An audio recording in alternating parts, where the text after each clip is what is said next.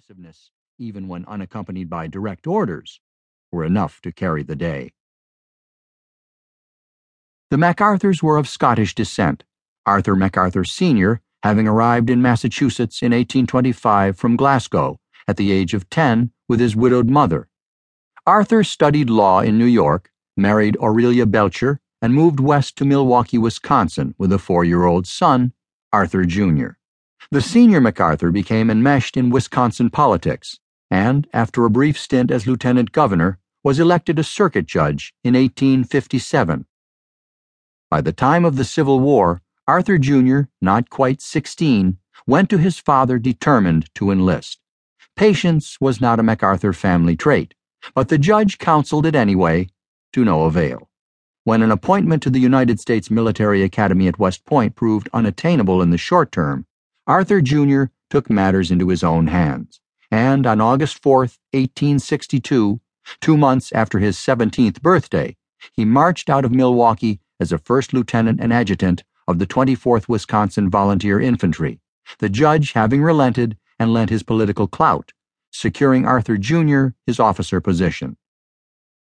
The 24th Wisconsin became part of General Philip Sheridan's division in Kentucky and received its baptism by fire at Perryville that October. Neither side could claim victory, but Sheridan noticed Arthur Jr.'s poise under fire and awarded him a brevet promotion to captain. After the Chattanooga campaign and that day on Missionary Ridge, the 24th Wisconsin fought with Sherman to capture Atlanta before coming back to Tennessee for the Battle of Franklin late in 1864. There, Arthur Jr. suffered wounds to his chest and leg that ended his combat service. But what a war it had been. Still only 19 when the Confederacy surrendered, Arthur MacArthur emerged from it an acknowledged leader of men. Having risen to the brevet rank of full colonel, he had commanded the 24th Wisconsin after Missionary Ridge.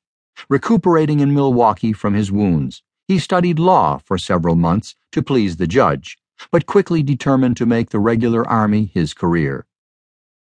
Young Arthur's decision led to a string of rather dismal post war assignments, from dusty army forts in the West to occupation duty in Louisiana. Advancement above his permanent rank of captain appeared unlikely. Past exploits and good looks aside, there wasn't much to recommend him to the ladies. But during a Mardi Gras ball in New Orleans in 1875, he met Mary Pinckney Hardy, a 22 year old Southern belle who was visiting from Norfolk, Virginia. Pinky, as she was known, was taken with this Yankee, even though her brothers had fought for the Confederacy and her ancestral home, River Edge, had suffered under occupation by Union troops.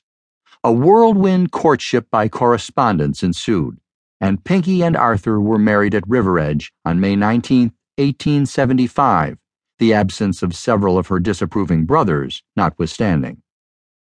Fortunately for Pinky, her first assignment as an Army wife was in Washington, D.C., where Arthur was assigned staff duty.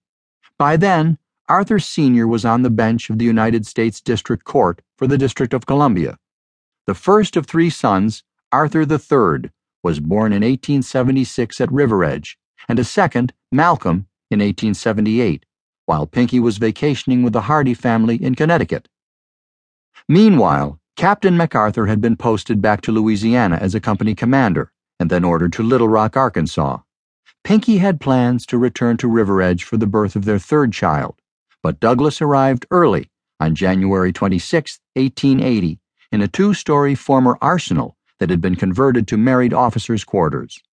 Decades later, with his usual flair for the dramatic, Douglas MacArthur would say that his first recollection was that of a bugle call.